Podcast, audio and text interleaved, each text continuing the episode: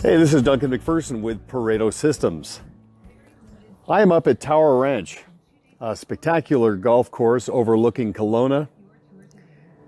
This course is beautiful. It's tough. I mean, it will kick your butt, but uh, the vistas are just amazing. You can see behind me, that's the lake, and then, of course, the mountains. Looks like it might be raining up there. Uh, I'm just getting ready to tee off with uh, some friends, including Jason Doucette, who is just a rock star in the financial services space. But I have to tell you, I had a great consultation today with a client of ours who's in our Blue Square uh, retainer program. And we were talking about self actualization and becoming that best version of yourself uh, personally and professionally. And, you know, we want to deal in the now, but we're also looking at the trajectory to our future self.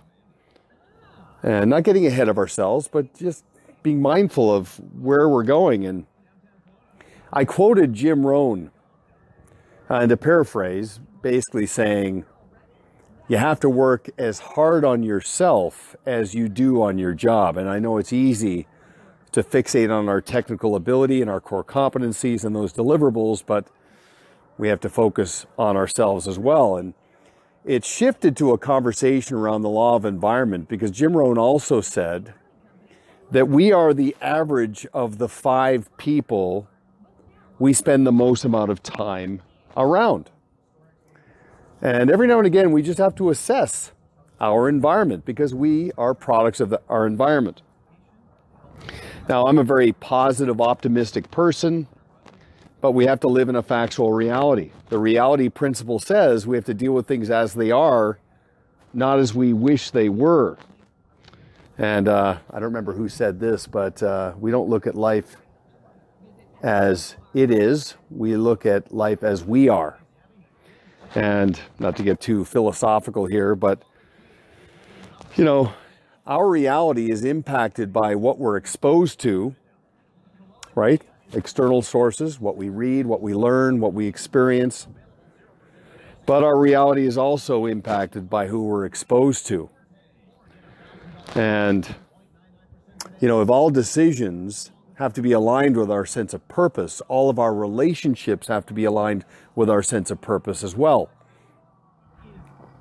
Which is why, in many cases, a stepping stone to self actualization is professionally and respectfully disassociating from relationships that are not a good fit.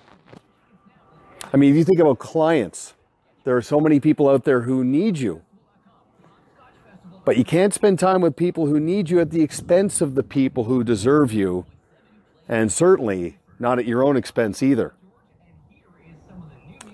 I mean, you think about your favorite clients. The most deserving clients are, in fact, often the least demanding, and they're the easiest to take for granted as we're out stirring the pot trying to grow our business.